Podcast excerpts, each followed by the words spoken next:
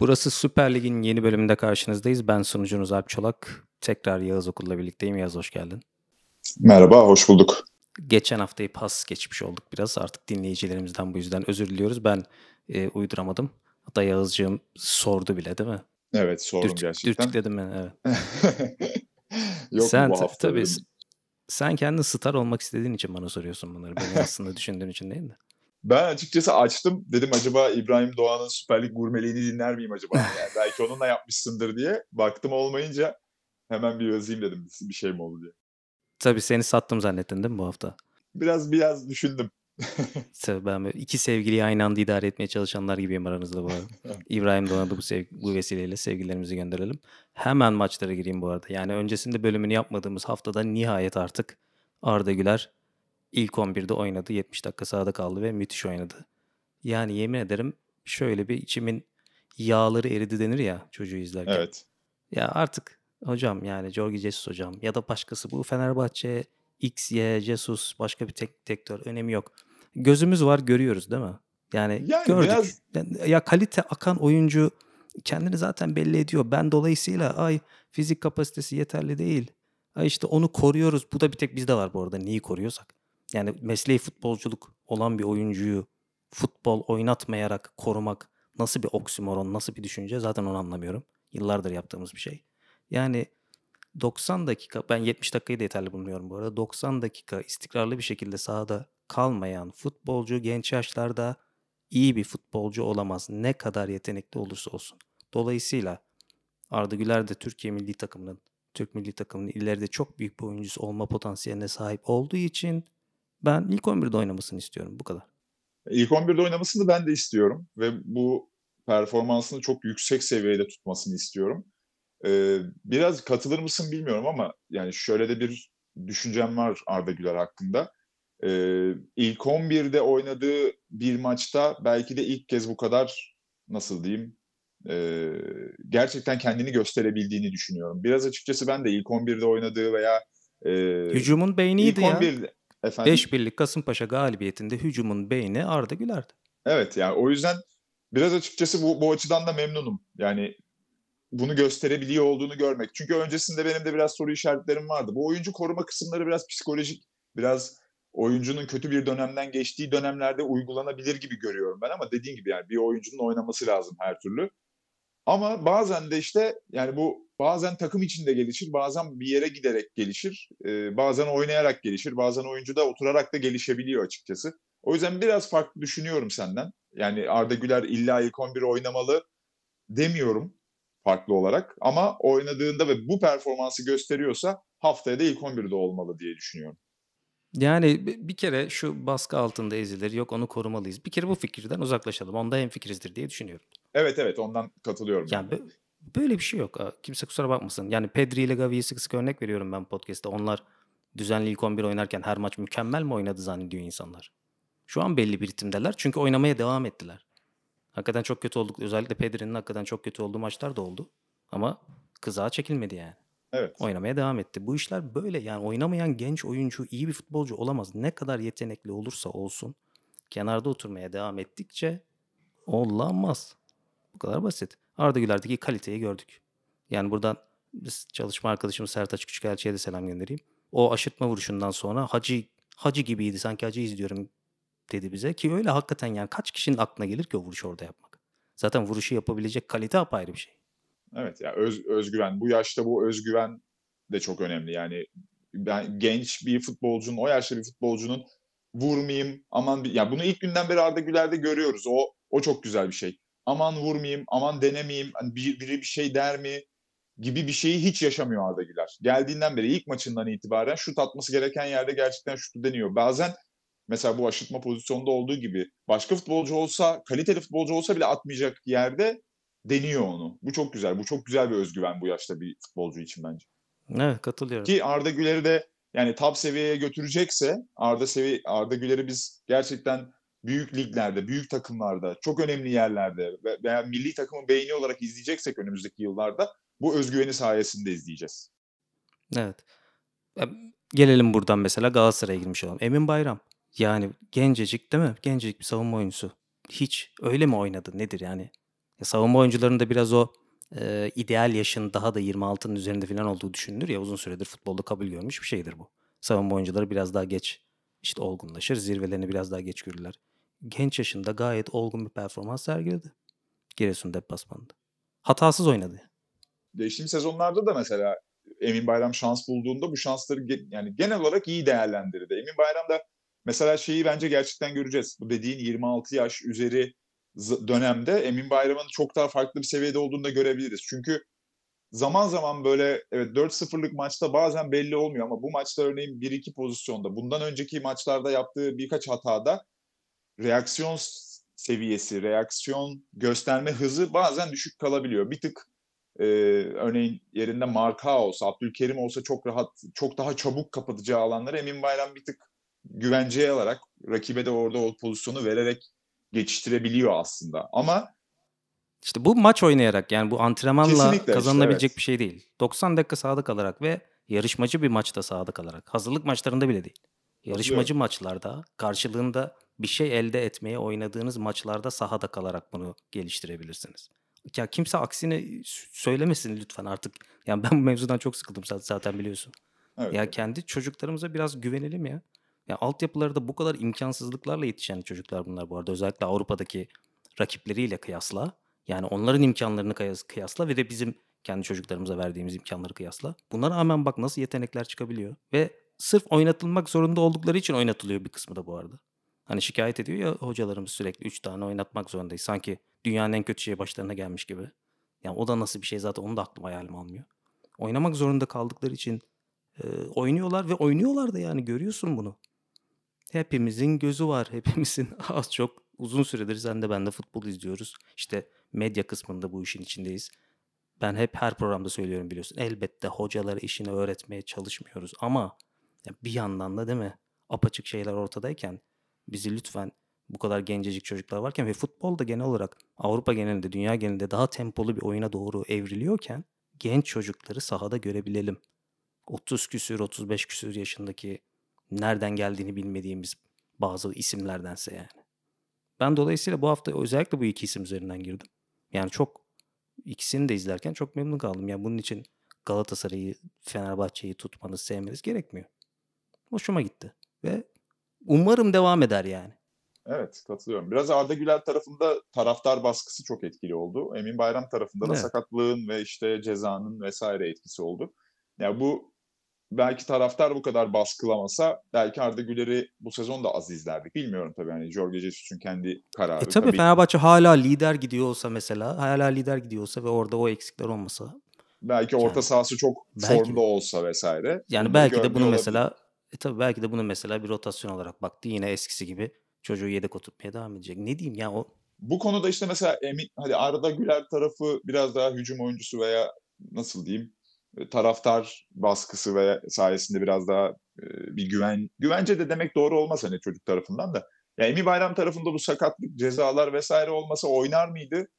Emin değilim. Şimdi 2-3 senedir biz Emin keşke Bayram'ı bunlara kalmasa vaziyet. izleyebiliyoruz. Aynen yani 2-3 senedir izleyebiliyoruz Emin Bayram ama hep ihtiyaç halinde oluyor. Keşke bu 2-3 sezonluk süreci kiralık da geçirebilir bu çocuklar. Yani bunları da biraz e, kulüpler ve hocalar kendi kadrosunu, kendi e, hem bütçeleri doğrultusunda da, tabii ki hem de işte yerli, altyapı oyuncusu bulundurma gibi kurallar nedeniyle kadrolarında tutuyorlar bazen. Ama mesela iki senedir oynuyor olsalar farklı takımlarda hem belki psikolojik olarak gelişmeleri farklı olabilir. Hem belki Emin Bayram şu anda ilk 11 oyuncusu olmuş olurdu. Bu bahsettiğim az önceki o reaksiyon hızını çoktan çözmüş olurdu gibi gibi. Çünkü başka bir antrenör onun üzerine çok daha fazla düşme imkanı bulabilirdi. Çünkü öyle bir mecburiyeti olurdu. Bir yandan da mesela işte bir yandan da anlıyorum bir yandan da işte buna rağmen bak bahsettiğin o göze çarpan eksiğe rağmen 9 tane pas arası yapmış bir adam söz konusu. Süper Lig'de bu sezonun en yüksek sayısı sanırım yani. Zaten ya bunları konuşuyor olmamızın sebebi çok iyi bir performans. Hani hepimizin yani bir açık aramak değil, aksine bundan 5 sene sonrasını düşünerek bu çocukların gelebileceği yerleri Doğru. düşünerek hani şu- belki denk gelir, belki hani bir şekilde duyur, duyar e, veya en azından hepimizin izlediğini yarın öbür gün hata yaptığında evet bu çocukta böyle bir şey var, bunun geliştirilmesi lazım denebilir diye konuşuyoruz. Yani 5 sene sonrasında daha da iyi olsunlar diye düşünerek konuşuyoruz zaten. Yoksa açık aramak gibi bir şey değil bunlar. Beşiktaş'a geçelim. Tayyip Talha Sanuç. Yani Tayyip Talha varken orada Beşiktaş'ın orada bir stoper aramasına gerek yok ki. Bugünkü gazetelerde de birkaç haber gördüm böyle. Şenol Güneş hani Tayyip orada iyi performans sergiliyorken vazgeçti bu işten diye. Vazgeçsin tabii ki yani. 23 yaşında Tayyip Talha Sonuç. Ben Alanya maçında da stadyumdaydım. Ya bizzat izliyorum, görüyorum orada iyi bir stoper var yani. Kolay kolay geçilmiyor hızlı. Hücuma da katkısı var Tayyip Evet, Talha'nın evet, evet. biliyorsun. Gol de atabiliyor yani. Madem bulmuşsunuz işlemeye devam edin. Hata yapacak tabii ki. Bazen geri pas verecek, rakibe verecek, gol olacak. Olacak bunlar yani. Bunları yapmayan savunma oyuncusu yok ki. E, tabii. Ya Costa Curta'lar, Nesta'lar, Maldini'ler bile ne hatalar yaptılar vaktiyle yani. Bu çocukları oynatın, oynasınlar yani. Oynasınlar kardeşim. Oynamadan futbolcu olunmuyor. Bunu artık bağıra bağıra söylemek zorunda kaldık belli bir noktadan sonra. Çünkü anlamıyorlar insanlar. Bir de şey var yani bizdeki oyuncu işte şımarmasın. Evet ya şu an Yani şu özelliği, şuna çalışsın. Ya ne çalışmadığını nereden biliyorsun ayrıca? Ya bu ukalalığa da ben çok mesela aşırı derecede irite oluyorum bu durumdan. Şu özelliği, şu özelliği çok noksan ona aşırı çalışsın. E çalışıyor çocuk. Ne antrenmanlara mı gidiyorsun? Nereden biliyorsun? Bunu genelde evet. zaten muhabirler Biraz. söylemiyorlar. Ya antrenmanlara giden muhabirler kimin neyi çalıştığını biliyorlar zaten. Bu konuşan kafalar diyorum ben ona. Sadece konuşanlar var ya başka hiçbir şey yapmayanlar. Onlar mesela çalışsın. Şımarmasın. Ya niye şımarsın çocuk zaten kaç işte. Arda Güler gibi bir yetenek bile ne kadar süre buluyor Süper Lig'de görüyorsun. Nasıl şımarmaya Evet. vakti yok ki zaten çocuğun ya. katılıyorum. Ya şu oyunculara lütfen artık biraz güvenilsin. Bu futbol dünyanın en basit oyunu. Dünyanın en basit oyunu olduğu için dünya çapında bu kadar popüler bu arada. Kuralları basit. Oynayabilirsiniz. Sokağa çıkıp iki tane taş koyarsınız. Bir tane top yaparsınız kendinize. Evet, evde Oynayabilirsiniz. çorapla bile yaptık oynayabilirsin. çocukken. Yani bu yüzden ya bu yüzden bu kadar popüler bir spor. Dolayısıyla sanki bizim çocuklarımız bunu yapamayacakmış gibi bir anlamsız ön yargıdan artık uzaklaşalım kendi kendimizden bu kadar nefret etmeyelim ya. Neyse bu sert girişimden bir, hafta ara verdiğimde Evet. ne kadar sinirli olduğumu gördün de. Ya çünkü yani ne bu gençleri izlerken özellikle bu Türk gençleri ne olabilir evet, yani diye kesinlikle. düşünüyorsun. Yani ona katılıyorum ben de. Neler olabilirdi? Daha düzenli olsalar neler belki şu an daha da başka yerde olabilirdi. Anlatabildim mi? Ben bir de mesela bunların erkenden Avrupa'ya gitmelerini istemiyorum. Niye? Önce bir burada biraz izleyeyim değil mi? Yani kendi ülkemde, kendi ülkemin takımlarında şöyle biraz yeşermelerini göreyim. Ya çocuklar bazen mesela burada süre bulamayıp menajerler aracılığıyla Avrupa'ya gidiyorlar. Buna seviniyor millet. Niye seviniyorsunuz? Kendi değerinizi kaybediyorsunuz ülkenizden. Kendi ülkenizde olmuyor o değer artık. Futbolcu da bir değer değil mi? Özellikle ekonomik anlamda da düşünürsek. Kültürel anlamda bir değer yani. Biraz şeye de döndü ama tabii yani. O çocuğun oraya gidip iyi performans gösteriyor olması 3 sene sonra herkesin işte hep aynı örnek üzerinden gidiyoruz. Zeki Çelik mesela burada Süper Lig dakikası almadan direkt hatta Çağlar da aynı şekildeydi. Yani burada süre almadan doğrudan Avrupa'ya gidip orada işte dünya çapında futbolcu olmaları, dünya seviyesinde futbolcu olmaları. Burada süre almamalarına bağlayanlar bir de bu. Orada da mantık hatası yapanlar oluyor. O da inanılmaz bir şey bu arada. Yani biz oynatmadık, oynatmaya değer görmedik. Bakın o yüzden oraya gitti falan. Ya bu nasıl bir bakış açısı hocam? Allah aşkına ya. Ya sen değersiz gördün, o değerli görmüş. Bu mu yani? Burada sabit bir kurala ihtiyaç var. Bu ne olursa Ya olsun. bu British Museum, British Museum sürekli müzesi o şey yapılır ya Orta Doğu'dan eserleri çaldı diye. O hesap yani bu da. Geliyor vatandaş senin es- şeyini burada senin değerlendirmeyi reddettiğin oyuncularını değerlendiriyor. Sen de buna seviniyorsun. Ben de asla şans vermedim. Bak nasıl elin adamı geldi aldı diye. Ya çok tuhaf şeyler bunlar.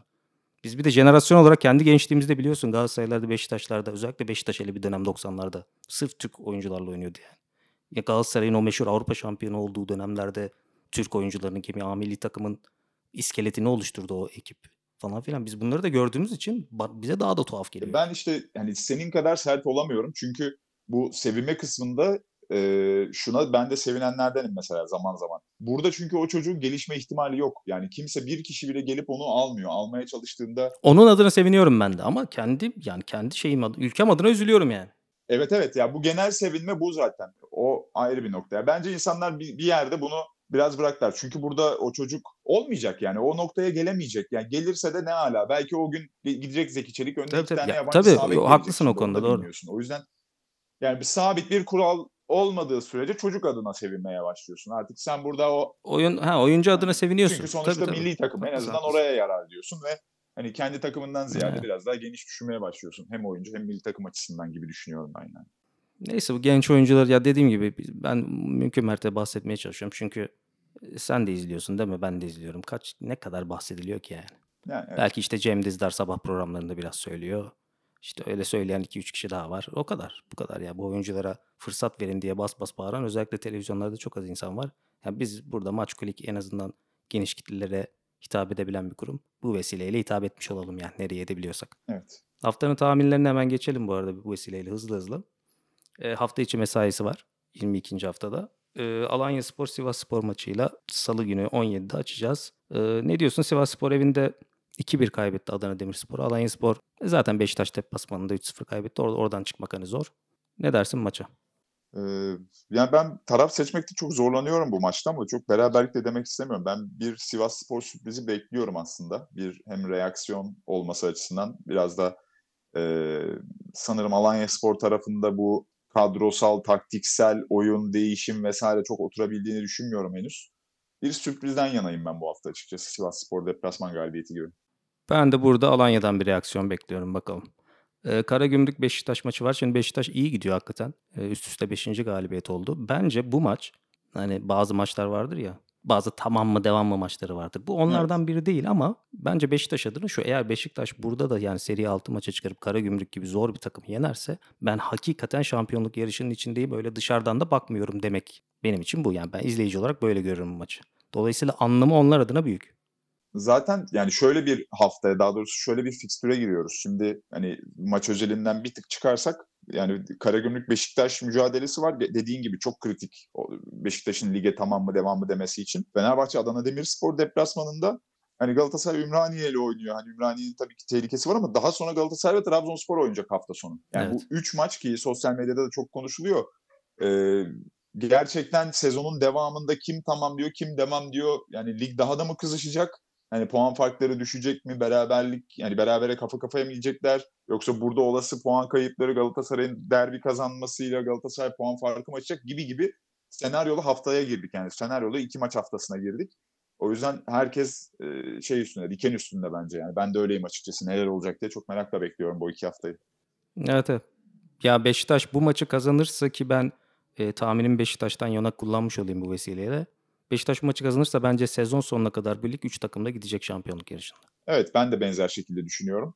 Yani Beşiktaş'ın son haftalardaki artan oyun kalitesinin bu maça da yansıyacağını düşünüyorum ben açıkçası. O yüzden ben de Beşiktaş galibiyeti tarafındayım. Evet, zor ol, çok zor olacak. Güzel de maç olur bu arada. Yani havanın tabii soğuk olması, olimpiyat stadı falan bazı şeyleri e, sekteye uğratabilir ama e, zor bir maçı Beşiktaş'ın Abu Bakar etkisi evet. çok net gözüktü bu, bu maçta. Yani farklı bir futbolcu hakikaten. Evet. Yani, İlk maçtan hemen ayrı futbolcu. skor katkısı olmasa dahi yani neler yapabileceğini evet. ki takıma daha yeni alışacak vesaire dersin normalde ama ilk haftadan çok net gösterdi.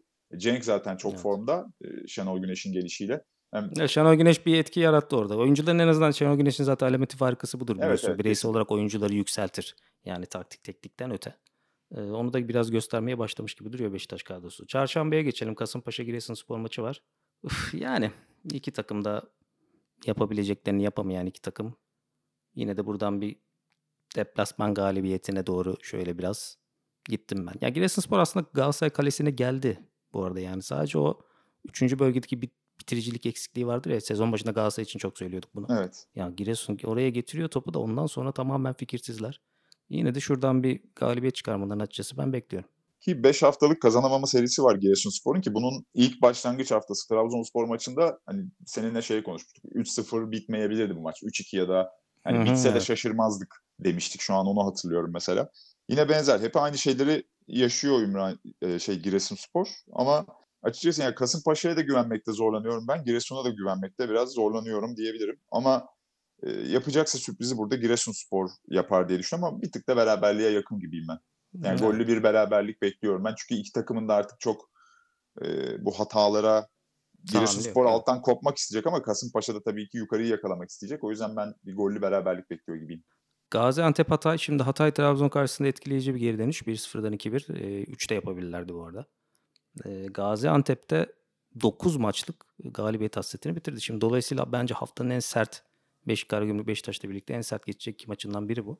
Bilmiyorum yani bu maçta o yüzden denge bekliyorum ben açıkçası. Bir beraberlikten yanayım. Yani Gaziantep olarak. Ankara gücü deplasmanında kazanırken aslında kaybedebilirdi de yani çok enteresan bir maç oldu. Biraz da keyifli de bir maç oldu.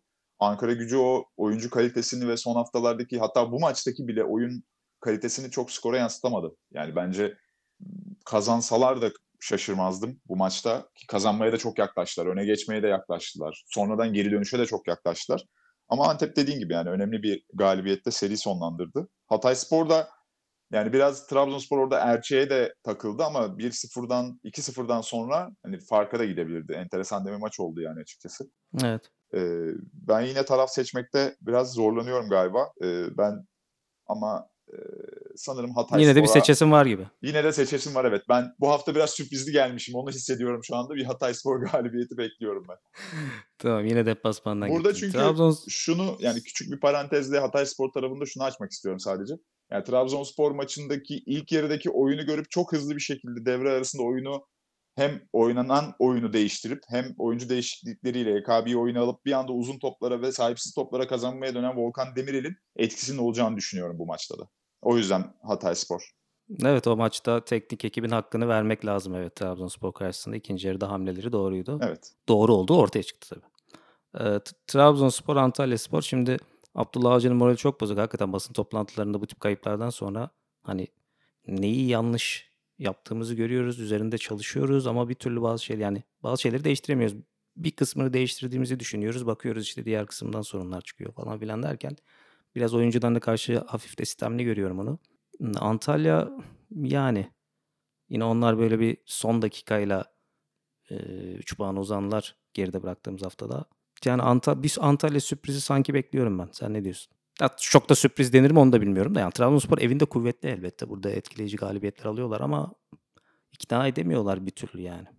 Evet yani sen sürprizi seçmişken ben biraz daha e, şeyde kalayım. Sürprizi ben de Garantiye mi sürpriz demeyeyim. Garanti, yani garanti denmez herhalde büyük ihtimalle. Aynen. Yani Tabii. Trabzonspor tarafında kalacağım ben bu maçta. Yani Antalya Spor'un Ümraniye Spor karşısında bilmiyorum yani performans çok beni tatmin etmedi açıkçası. Yani 3 gol atmalarına rağmen Trabzonspor maçını kazanacak bir kalite olduğunu düşünmüyorum. Yani o en azından E tabii o maça göre evet. 3 3 yani Trabzonspor maçı kazanacak bir kalite yok bence. Yani o maça göre evet doğru Antalya. Hani ben bir sonraki bir sonraki maçta şunları bunları yaparım. Trabzonspor karşısında şöyle futbol oynarım mesajı bence de vermedi. Evet. Ama yine de o galibiyeti almış olmak. Trabzonspor tarafındayım. Ya çok da emin değilim bu tahminden. Biraz da böyle. Hani Trabzonlar bana kızmasın. Biraz da o yüzden sürprize gidiyorum ya. Galatasaray Ümraniye Spor herhalde Galatasaray'ın maçı kazanacağı. Yani 100 kişiye sorsak sokakta 98'i Galatasaray rahat kazanır der değil mi? Yani katılıyorum. Bana da soracaksın. Ben de Galatasaray kazanır diyeceğim. o yüzden Yani şimdi Ee, ha- çok formda. 10 maç oldu galibiyet serisi. E, Ümraniye malum ikna et- etmiyor. Genel olarak çok e, zayıf görünüyorlar. Kazandıkları maçlar oluyor bazen. Bir iki onda da zayıf görünüyorlar yani. E şimdi hal böyleyken Galatasaray bu maçta kendi evinde sürpriz olur. Galatasaray puan kaybeder demek biraz fazla macera olur. Yani katılıyorum. Ümraniye Spor'u hep izliyoruz. Hep sürprize yakın bir takım. Sürpriz yapmaya çok yaklaşıyor her zaman. Bu büyük takımlarla özellikle maçlarında mesela bu hafta da benzerdi. Yani oyun olmasa bile iki gol çıkardılar bir şekilde. Ee, ama Galatasaray'ın hem yani Okan Buruk tarafındaki e, o yani 11 maçla rekor kırması, e, kıracak olması e, hem de yani Galatasaray'ın seriye devam etmesi ve hafta sonu Trabzonspor maçının olması nedeniyle ben e, taraftarla birlikte net bir Galatasaray galibiyeti bekliyorum açıkçası. Çok sürpriz e, kokmuyor bana maç. Evet, Perşembe 3 maçla haftayı kapatacağız. Kayserispor, Başakşehir. Ee, Başakşehir benim sezon başındaki şampiyonluk adayım Başakşehir. 2-0 yendi Konya'yı. Şöyle morallendi. Kayserispor da haftanın bayağı eğlenceli maçlarından birinde İstanbulspor'u 4-2 yendi. Kayseri'de sezon boyunca ilk hafta Beşiktaş karşısında bizzat yerinde izlediğim maçtan beri benim e, hakikaten eforunu beğendiğim Çağdaş Atan'la birlikte bir ekip. Buradan yani bir açıkçası Başakşehir puan kaybı bekliyorum. Ee, tahminimi beraberlikten yana kullanacağım. Katılıyorum. Ben hatta bir tık daha yani yükseltip açıkçası bir Kayserispor galibiyeti bekliyorum diyebilirim. Çünkü Başakşehir'in kadro kalitesinin e, artık e, sınırlarına geldiğimizi düşünüyorum ben. E, acil oraya bir örneğin santrfor takviyesi olması gerektiğini düşünüyorum. E, Başakşehir'in biraz zirve kovalamak istiyorsa diye söyleyeyim açıkçası. Çünkü bu maçta yaşanacak bir kayıp e, biraz onları artık zirve yarışından koparacak diye düşünüyorum ki bu kaybın da gerçekleşebileceğini düşünüyorum. E, Senle hep konuşuyoruz ya Kayserispor gerçekten e, yani bu hafta çok tatmin edici bir sonuç değil aslında yani 4-2'lik galibiyet hani ikisi frikikten vesaire böyle çok oynaya oynaya kazandılar mı emin değilim ki Eee, İstanbulspor'un ilk yarıda özellikle önde baskısı vardı ama ben bir Kayserispor galibiyeti Başakşehir karşısında bekliyorum açıkçası. Konyaspor, İstanbulspor. Şimdi Konyaspor son 12 maç sadece bir galibiyet. Sezon başında birbirimize desek ya işte Konya bu sezonun bir döneminde 12 maçta sadece bir galibiyet alacak. Herhalde inanmazdık ikimiz de. Böyle bir durum. E şimdi işte orada teknik direktör değişti falan filan. Artık bir reaksiyon hakikaten vermek zorundalar. Ve İstanbulspor da bu reaksiyonu vermek için karşılaşabileceğiniz ideal takımlardan biri. Dolayısıyla buradan bu mantıkla ben Konyaspor'a gidiyorum. Yoksa Konyaspor'un oynadığından ikna olmuştum. Yani ikna oldum diye değil. Olmadım. Yani ben de açıkçası sana katılıyorum. Eee, yani Başakşehir karşısında çok da kötüler miydi? Bilemiyorum yani. Çok da kötü değillerdi galiba. Eee, ama çok da varlık gösteremediler. Böyle aradayım yani Konyaspor'a. Teknik direktör değişikliği gerçekten yaradı mı yaramadı mı biraz onu anlamaya çalışıyorum açıkçası. Ama dediğin gibi yani rakip, rakibin İstanbulspor olması biraz ben beraberlikten yanayım ya. Şu an Ya o teknik direktör değişikliğinde futbol kamuoyu, kamuoyu pek anlamadığı ve anlamlandıramadığı için daha doğrusu sürekli yönetim tarafından bazı açıklamalar da geliyor malum. Yani orada işler biraz karışık. Ama ona rağmen artık yani kendi evinizde e, eşleşebileceğiniz bir rakibi de bulmuşken maçı kazanmak zorundasınız. Katılıyorum. Yani İstanbulspor'un Ko- Kayserispor karşısındaki o ilk yarı baskısı benim kafamı çok kurcalıyor. Konyaspor'un o baskıdan çıkabilecek mi tabii? O, o futbol oynayacak mı İstanbulspor? Öyle bir taktikle mi çıkacaklar bilmiyorum ama o yüzden ben biraz beraberlik tarafındayım. Evet, son maçımızda Adana Demirspor Fenerbahçe. Ya çok hakikaten ne denir? Atmosferi yüksek güzel maç. Ön bizi bekliyor. Yani vaat ettiği e, potansiyel büyük maçın. Ben Fenerbahçe'nin şöyle biraz zorlansa da tıpkı hani Beşiktaş'ın Karagümrük Beşiktaş maçında yaptığım tahmin gibi zorlansa da Fenerbahçe kazanır diyorum. Yani Fenerbahçe bu hafta bu hani sezon başındaki taraftarını memnun eden havaya büründü açıkçası son maçla. Ki iki gündür de çok konuşuluyor. Yani gol kralları listesinin ilk üç sırasında iki Fenerbahçeli futbolcu var.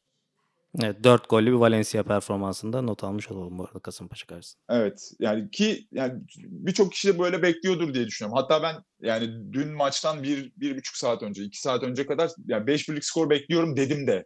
Yani bunu bir grup arkadaş içerisinde konuşurken 5-1 falan biter herhalde dedim. Gerçekten 5-1 bitti. Çok beklediğim gibi bir maç oldu yani. Ama Adana Demirspor tarafında da bir ricam var. Yani merkez orta sahaya bir skorer orta saha lazım gibi geliyor bana önemli Hmm. maçlarda. Ee, eksikliğini çok yaşıyorlar. Tabii bu maç özelinde söylemiyorum ama genel yani. Ama yani bu maçtan ben açıkçası taraf seçmekte çok zorlanıyorum. Adana Demirspor'un iç saha performansını hani hep konuşuyoruz daha önce. de Zor deplasman tabii. Biraz taraf seçmekte zorlanıyorum. Ee, beraberlikle tek farklı Fenerbahçe galibiyeti arasında gidip geliyorum açıkçası ben.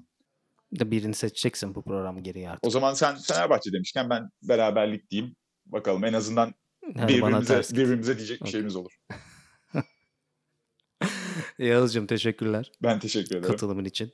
Yine güzel, keyifli bir sohbet oldu aramızda. Başta ben biraz tabii kızgın girdim ama biliyorsun haklıyım yani bu. Evet evet. O konulara kızmakta haklıyım. Yani her geçen hafta daha da kızıyorum öyle diyeyim. Bakalım biz elimizden geldiğince işte bu tip şeylerden bahsedip kendi ülkemizde yetişen kendi insanlarımıza sahip çıkmaya çalışıyoruz ki spor biraz yerel bir şeydir yani.